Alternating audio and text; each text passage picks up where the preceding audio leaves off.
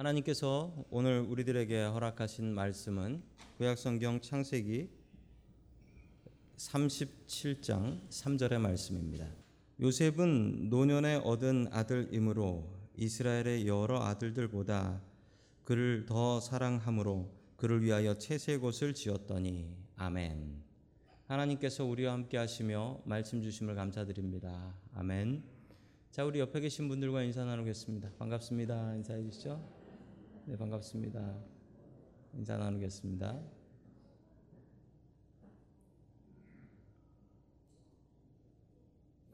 자, 오늘 요셉의 꿈이라는 제목을 가지고 하나님의 말씀을 증거하겠습니다.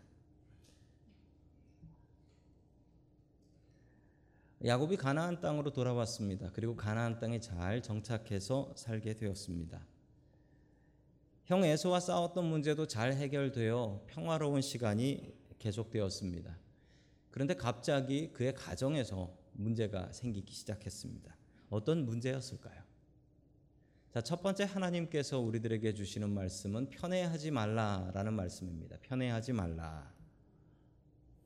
자, 우리 창세기 37장 2절의 말씀을 같이 보도록 합니다. 시작. 야곱의 역사는 이러하다. 17살 된 소년 요셉이 아버지의 접들인 비라와 실바가 낳은 형들과 함께 양을 치는데 요셉은 형들의 허물을 아버지에게 일러 바치곤 하였다. 아멘. 자, 17살 된 청년이라고 해야 됩니다. 요셉입니다. 17살이 뭐냐면 이스라엘에서는 13살이 넘어가면 성인입니다. 13살 때 성인식을 해줘요. 그래서 17이면 어른이 되는 겁니다. 어른이 되었는데 하는 일은 어른 같아 보이지 전혀 않습니다. 하는 일은 고자질을 하고 있습니다. 고자질. 예, 형들 잘못하는 게 있으면 아버지한테 이르는 일을 하고 있는 것이죠. 참 우스운 사실 하나는 형은 양을 치러 갑니다. 형들은 양을 치러 가는데 동생은 고자질을 합니다. 보통 집에서 동생은 어떤 일을 하죠? 동생이 하는 일이 있습니다. 동생은 심부름을 하죠. 예, 동생인 분은 아실 겁니다. 평생 심부름을 합니다. 평생 동생은 저희 막내도 한 번은 울면서 와서 아빠 동생 좀 낳아주세요. 그래서 왜 그러냐 그랬더니 심부름하기 지겨워서요라고 했던 기억이 납니다. 자 그런데 요셉은 동생인데도 일하고 심부름하지 않고 고자질하고 살았습니다. 왜 이런가 했더니 그 집에 아버지가 좀 문제가 있네요. 그 아버지가 어떠했는지 같이 보겠습니다. 우리 3절 말씀 같이 봅니다. 시작. 이스라엘은 늙음하게 요셉을 얻었으므로 다른 아들들보다 요셉을 더 사랑하여서 그에게 화려한 옷을 지어서 입혔다. 아멘. 자, 이스라엘은이라고 나옵니다. 이스라엘은 나라 이름인데 왜 갑자기 나오지? 생각하시면 안 되고요. 이스라엘이라는 이름은 나라 이름이기도 하지만 야곱의 다른 이름이죠. 야곱이 하나님하고 씨름해서 이기고 나서 너 하나님한테 이겼으니 이스라엘이다라고 했습니다. 그래서 여기서 이스라엘은 야곱입니다. 야곱이 늙음하게 요셉을 얻었으므로 다른 아들들보다 더 사랑했다라고 이야기를 합니다. 늙음하게 나왔다라고 하는데 얼마나 늙었을까요? 얼마나 늙었냐면 이 나이를 잘 계산해 보면 이 야곱이 91, 91세에 요셉을 낳은 것으로 나옵니다. 상당히 나이 들어서 낳은 것이죠. 자, 그래서 그 아들을 더 많이 사랑했다. 이해할 수 있습니다. 나이 들어서 낳은 아, 아들은 더 많이 사랑하게 되죠. 그걸 우리가 늦둥이라고 부르잖아요. 더 많이 사랑하는 것은 이해할 수 있는 것입니다. 그런데 어떻게 했냐 하면 너무 사랑해서 그에게 화려한 옷을 지어서 입혔다라고 합니다. 화려한 옷을. 자, 보통 열한, 열한 번째 아들이면은 어떤 옷을 입고 사는 줄 아십니까? 열한 번째 아들은 무조건 열 번째 아들 거를 물려받아 입게 됩니다. 첫 번째가 입다가 버리면 두 번째, 세 번째. 그래가지고 열한 번째까지 가게 돼. 맨 낡은 옷만 입게 되는 겁니다.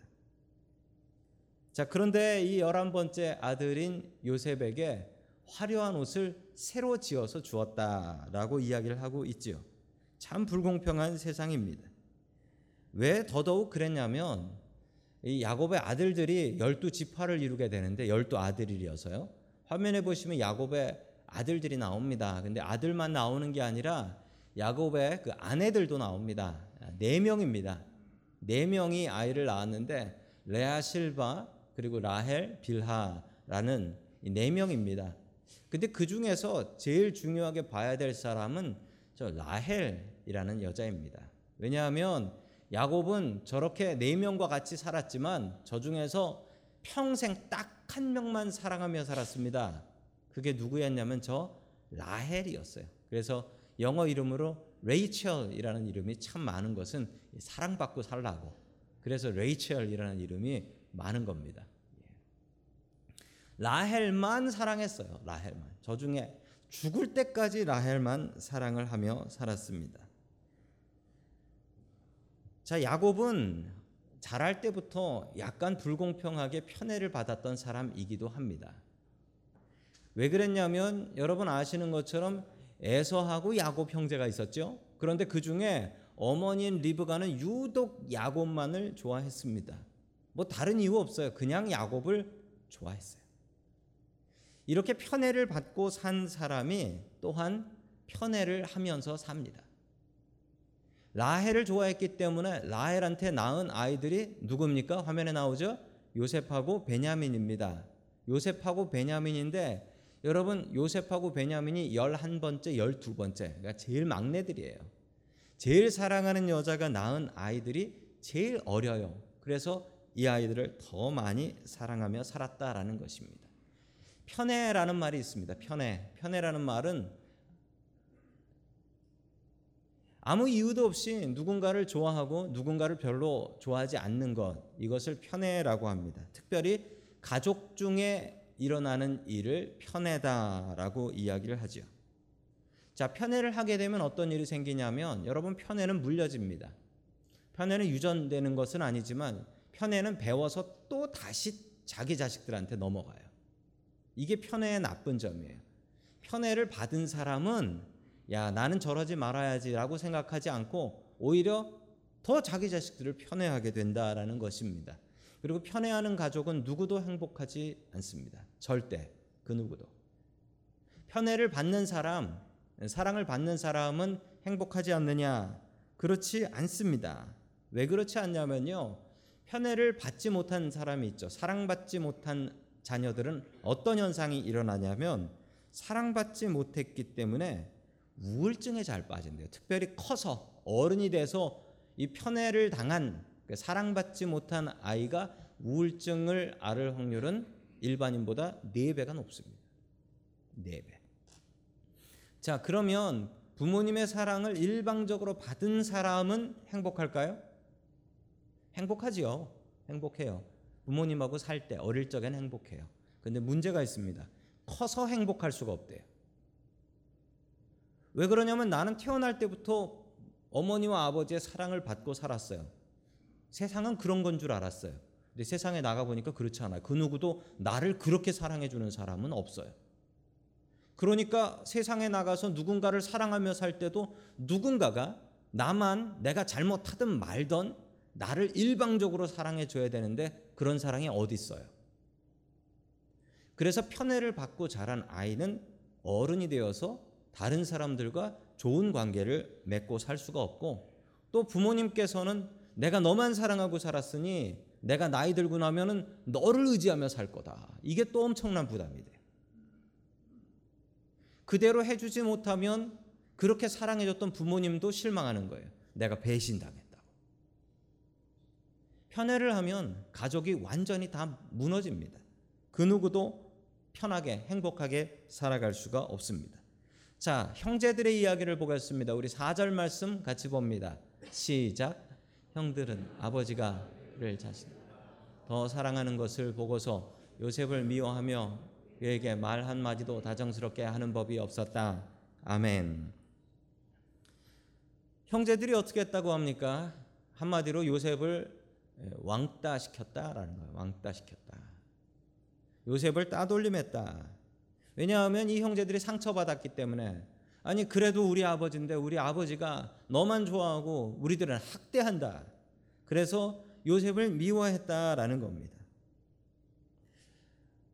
이 편애하는 것은 사람만 하는 것이 아니라 동물도 편애를 한다고 합니다. 개 키워보신 분들은 아실 거예요. 개 새끼가 몇 마리인지도 모르겠어요. 엄청 나왔네요. 저렇게 많이 나왔는데 저러면은 분명히 못 먹는 애들이 있습니다. 개를 키워보신 분들은 아실 텐데 개가 새끼를 많이 낳으면은요 그 중에 그 중에 몇 마리는 미워해요. 미워하고 젖도 안 주고 뭐 다가오면 짖어가지고 쫓아버리고 이럽니다. 그럼 끝내 그 새끼는 죽습니다.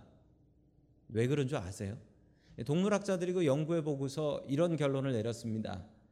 애미가 딱 보기에 내 젖이 부족하고 다 먹일 수는 없고 다 살릴 수는 없으니 그 중에 제일 약한 놈을 찾는 거예요. 그 중에 제일 약한 놈을 찾아서 그 약한 놈을 안 먹여요. 그래서 건강한 놈들을 살리는 겁니다. 이게 본능이에요. 이게 본능이에요. 근데 참 안타깝게도 사람들도 이런 본능이 지금까지도 남아 있는 겁니다. 남아 있어서 될 만한 놈한테 다 건다. 이걸 이제 몰빵 간다라고 하죠. 될 만한 놈한테 다 간다. 자, 제가 어릴 적에 이런 편애를 좀 받아 봤습니다.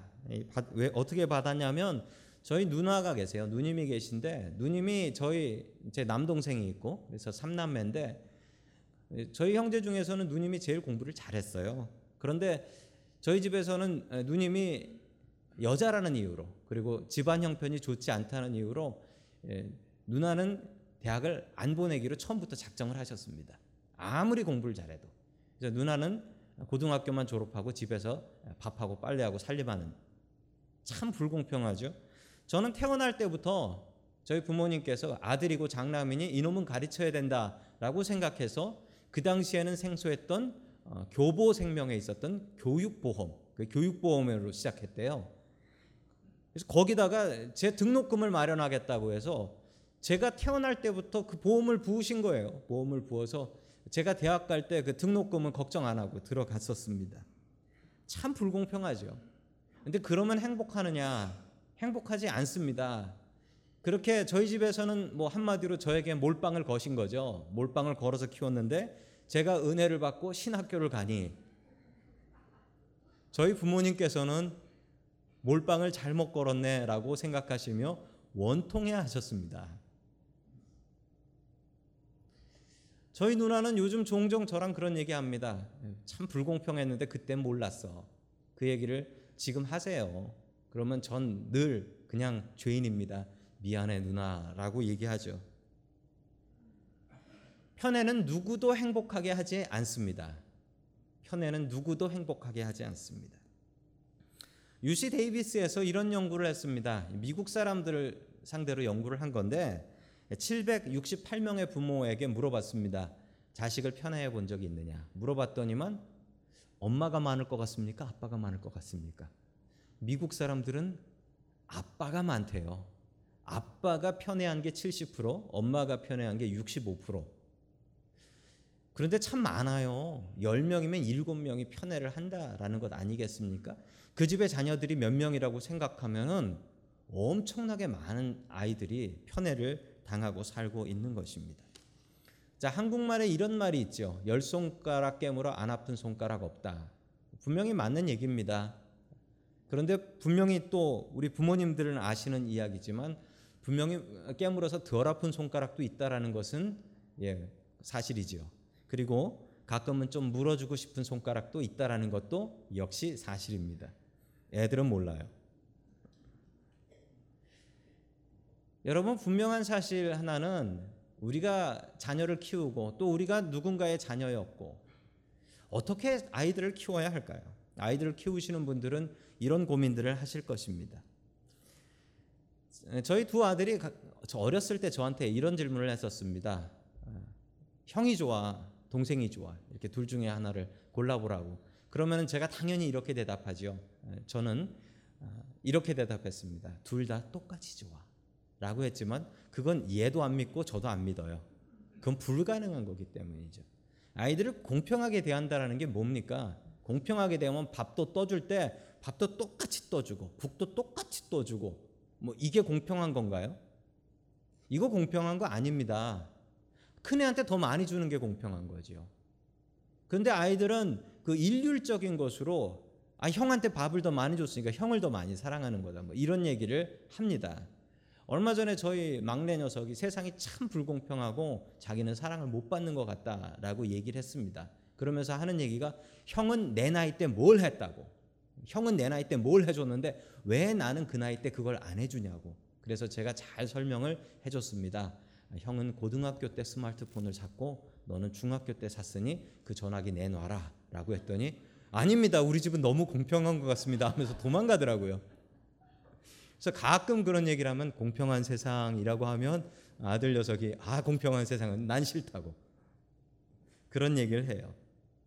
자 미국 사람들도 애 키우면서 이런 고민들을 많이 하는 것 같습니다. 그래서 참 유명한 책이에요. 참 유명한 책인데 한국말로도 번역돼 있습니다. 천사 같은 우리 애들 왜 이렇게 싸울까 라는 책입니다. 저걸 한국말로 이렇게 번역을 했네요. 이 책에 보면 아이들을 공평하게 사랑하는 것은 불가능하다라고 합니다. 불가능하니까 편애를 하래요. 편애를 하래요. 무슨 이런 책이 있나 했는데 내용이 이렇습니다. 어차피 아이들을 공평하게 사랑해 줄 수는 없다. 그러니 아이들에 맞게 특별하게 사랑해 줘라라는 거예요. 늘 너는 특별해라고 얘기해야지. 너는 네 동생은 저런데 니네 형은 저런데라고 비교하지 말라는 거예요. 너는 특별해. 그래서 나는 너의 특별함이 너무 좋아. 라고 얘기해서 끝내는 이 아이가 느끼기에 아, 우리 엄마 아빠는 나를 제일 좋아하는구나. 라고 느끼게 하래요. 정말 어려운 건데 아이들의 특별함을 칭찬해서 부모님이 나를 특별하게 사랑하는구나 라고 느끼게 하랍니다. 세상에 공평하게 사랑할 수 있는 방법은 없다라는 거예요. 편애하면 안 됩니다. 근데 오늘 집에 가시면서 지금 속에 머릿속에 그 생각을 하시는 분들이 많을 거예요. 그래. 남편이 지금 편애를 하고 있어. 라든지 지금 아내가 편애를 하고 있어. 라고 하면서 집에 가면서 차에서 대판 싸우실 궁리 하시는 분들도 계실 텐데 이건 우리 스스로에게 주는 질문입니다. 나는 편애를 받아봤는가? 또한 나는 내 자식들을 편애하고 있진 않은가? 스스로를 반성하며 편애하지 않는 저와 여러분들 될 수 있기를 주님의 이름으로 간절히 축원합니다. 아멘.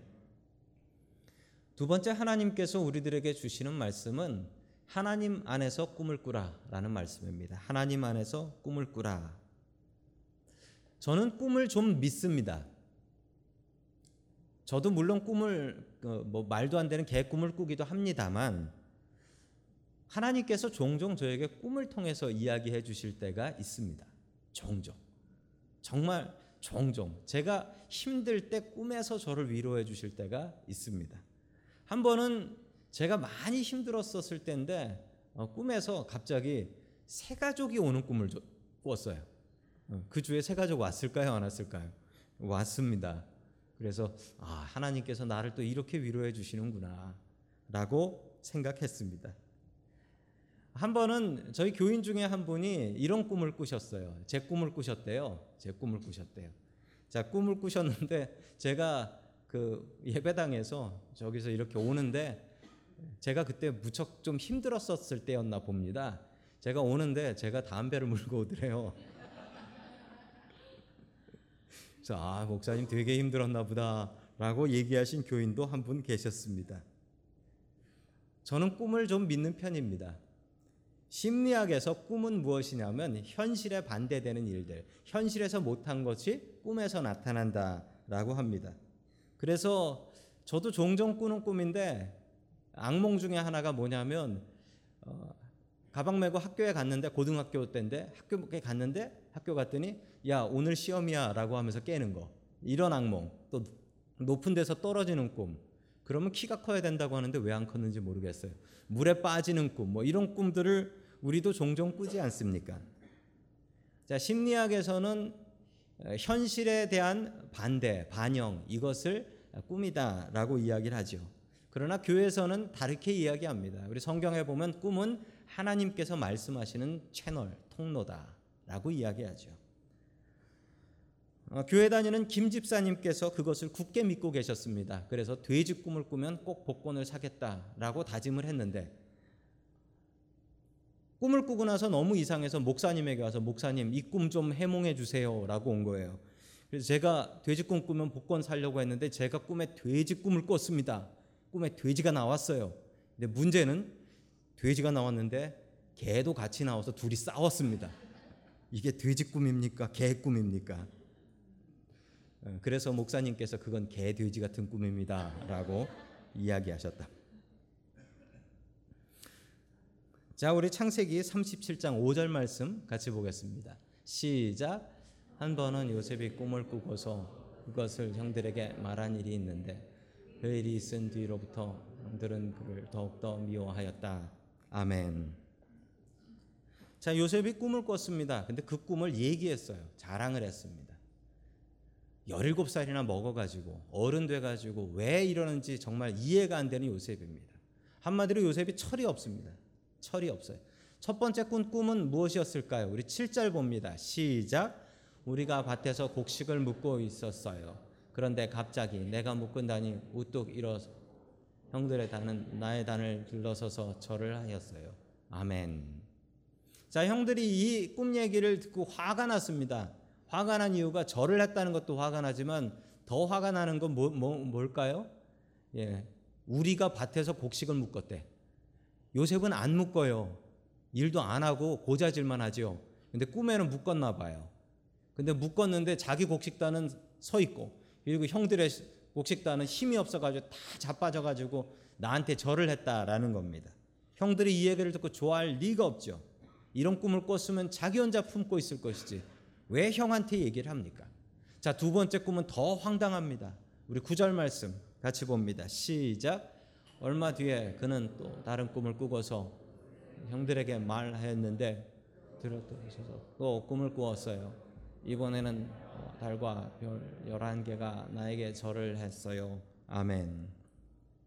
두 번째는 더합니다. 해와 달과 별 그게 절했다면 뭐 상상이 안 되죠. 어떻게 해달별이 절을 해요. 근데 절을 했대요. 그것 더 당황스러운 것은 그게 또 열한 개야. 열두 형제인데 열한 개라고 하니까 또 형들이 그랬다라는 거 아닙니까? 자, 이 얘기를 듣고 나서 형들이 다짐을 합니다. 저놈 기회 봐서 죽여야겠다. 저놈은 죽어야 돼. 라고 마음을 먹습니다.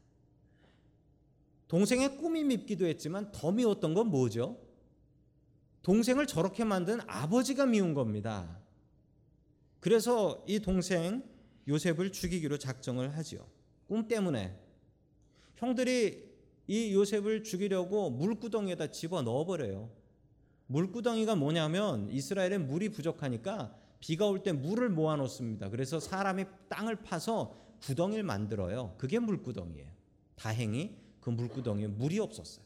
그래서 요셉이 살 수 있었습니다. 그러나 형들은 분명히 죽이려고 했습니다. 이집트의 노예로 팔아버립니다. 이집트의 노예로 팔려가요. 노예로 팔려가서 고생고생하다가 죄도 없이 감옥살이 2년을 합니다. 이게 다 뭐 때문이죠? 이게 다 그 꿈 때문입니다. 그 꿈 두 번 꾼 것 때문에 이 일을 당해요. 잘 생각해 보시면 여러분 요셉이 이 꿈을 왜 꿨을까요? 아니 꿈을 꾸고 싶어서 꾸는 사람이 어디 있어요?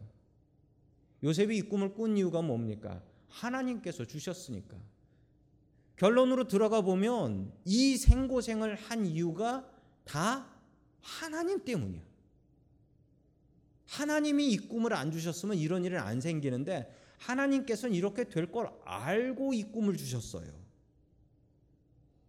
그러나 요셉은 하나님을 원망하지 않습니다. 그리고 이 꿈을 마음속에 품고 기도합니다. 꿈이 있으면 괴롭습니다. 꿈이 있으면 괴로워요. 높은 꿈을 갖고 살면 고통을 당합니다. 그러나 그 꿈을 주님 안에서 품고 있으면 그 꿈은 이루어집니다. 요셉이 그것을 보여 주었습니다. 우리들에겐 이런 꿈이 있습니까? 1963년 8월에 있었던 일입니다. 1963년 8월 지금 설교하시는 저분이 마틴 루터 킹 목사님이십니다. 설교를 하셨습니다. 그 설교의 제목은 I have a dream이라는 설교였습니다. 지금 저기는 워싱턴 DC예요. 많은 흑인들과 백인들을 모아놓고 설교를 하고 있습니다. 그분의 꿈은 무엇이었을까요? 그분이 주님 안에서 품었던 꿈이 있습니다. 그분의 꿈의 내용 하나를 읽어드립니다. 오늘 저에게는 꿈이 있습니다. 가장 인종차별이 심하다고 하는 엘라베마주. 주지사는 이렇게 얘기했습니다. 영방 정부가 결정한다 할지라도 우리는 계속해서 흑인 차별을 할 수 있다 라고 이야기했던 엘라베마주. 이 엘라베마주가 변하여 흑인 소년과 소녀가 백인 소년과 소녀와 손붙잡고 뛰어놀 수 있는 그런 꿈을 나는 꿉니다. 라고 얘기했습니다. 이분이 이 꿈에 대한 이야기를 하고 나서 5년 뒤에 백인 우월주의자의 총에 맞아서 죽습니다. 그러나 그가 주님 안에서 품었던 꿈은 지금 이루어져 있지 않습니까? 꿈이 있으면 괴롭습니다. 꿈이 있으면 고통을 당합니다. 그러나 꿈이 없으면 살 수가 없습니다. 우리들에게는 이런 꿈이 있습니까? 내가 커서 뭐가 돼야지, 어떤 직업 가져야지, 돈 많이 벌어야지, 이건 꿈이 될 수가 없습니다. 왜 꿈이 될 수 없냐고요? 꿈은 내가 무엇을 어떤 직업을 갖고 돈을 얼마 버는 게 아닙니다. 우리가 죽을 때 생각해 보십시오. 죽을 때 내가 어떤 직업을 가졌어야 되는데 내가 돈을 얼마를 더 벌었어야 되는데 내가 그때 그거 먹고 죽었어야 되는데 이게 아쉬울까요? 아니면 내가 이루지 못한 그 일, 그것을 꿈이라고 합니다. 곰곰이 다시 한번 생각해 보시기 바랍니다. 내가 죽을 때 정말 후회되는 어떤 일이 있을까? 하나님께서 나에게 시켜주신 그리고 나에게 주신 꿈은 무엇일까? 꿈이 있으면 인생 괴로워집니다. 그러나 꿈이 없으면 살 수가 없습니다. 요셉은 이 꿈을 버리지 않았습니다. 왜 버리지 않았냐면 이 꿈이 없으면 살 이유가 없었으니까요. 그래서 요셉은 이 꿈을 갖고 삽니다. 요셉이 이집트로 붙잡혀 가서 노예살이하고 감옥살이 할 때 그가 살 수 있었던 유일한 힘은 꿈이었습니다. 현실이 너무 괴로우니까요. 이 말도 안 통하는 나라에서 나 혼자 살아가는 노예로 얼마나 괴로웠겠어요. 힘들었을 때 그는 꿈을 붙잡고 살았습니다. 우리의 현실이 괴로울 때 우리가 해야 될 일은 주님께서 주신 꿈이 무엇인가 찾고 그것을 붙잡는 것입니다. 그렇게 붙잡혀 간 뒤 20년이 흘렀습니다.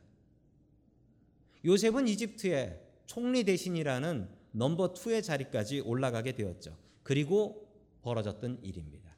창세기 42장 6절 말씀 같이 봅니다. 시작. 그때 요셉은 나라의 총리가 되어서 세상의 모든 백성에게 곡식을 파는 책임을 맡고 있었다. 요셉의 형들은 거기를 얼굴을 땅에 대고 엎드려 요셉에게 절을 하였다. 아멘. 형들이 둘러서서 얼굴을 어떻게 해요? 땅에 댔대요. 아마 요셉은 그 순간 20년 전 자신의 꿈이 생각났을 겁니다. 곡식단이 어떻게 했다고 그래요? 땅바닥에 엎드려서 절을 하고 있었다. 20년 전 그 꿈이 한 글자도 틀리지 않고 그냥 다 이루어져 버린 것입니다. 아마 요셉은 소름이 돋았을 거예요. 그러나 이 꿈은 형들한테 절 받는 꿈이 절대 아니었습니다. 이 꿈은 사람을 살리는 꿈이었어요. 요셉의 꿈은 사람을 살리는 꿈이었어요. 절 받는 게 중요한 게 아니에요. 요셉이 7년 풍년 동안 곡식 잘 저장해서 어떻게 합니까? 7년 흉년 동안 굶는 사람들 먹여서 다 살려놔요. 요셉의 꿈은 사람을 살리는 꿈이었습니다. 또한 요셉의 꿈은 이집트로 한 가족, 야곱의 가족이 이민을 가서 어떻게 됩니까? 400년 뒤에 한 민족과 나라가 돼서 나옵니다. 요셉의 꿈은 나라를 만드는 꿈이었습니다. 우리들에게는 이런 꿈이 있습니까? 요셉은 그 꿈을 아무리 괴로워도 내가 그놈의 꿈 때문에 이 꼴을 당한다라고 생각하지 않고 그 꿈을 주님 안에서 붙잡고 살았습니다. 우리들에게는 이런 꿈이 있습니까? 어쩌면 우리도 요셉 같은 인생입니다. 뭐 미국을 오고 싶어서 오신 분도 계시겠지만 한국에서 태어난 우리들이 왜 미국 와서 살고 있으며 왜 미국 땅에서 영어로 예배드리고 있어야지 한국말로 예배드리고 있을까요? 하나님께서는 왜 우리를 이 땅에 보내 주셨을까요? 이 물가 비싸고 살기 힘든 샌프란시스코에 왜 우리를 보내주셨을까요? 분명히 주님께서 우리에게 주신 꿈이 있습니다. 그 꿈을 같이 꿔야 됩니다. 요셉은 이민자였습니다. 내 나라가 그리웠고, 그리고 내 나라 말이 편하고, 내 나라 사람 만나면 반갑고, 요셉이 아무리 출세했어도 요셉은 마지막에 이렇게 유언하고 죽습니다. 나 죽고 나면 내 시신은 무조건 가나안 땅으로 가져가 주시오. 이집트에 아무리 좋은 피라밋이 있어도 나는 내 땅 가나안으로 돌아갈 것이요. 왜 그랬을까요? 그는 정처 없는 이민자였기 때문입니다.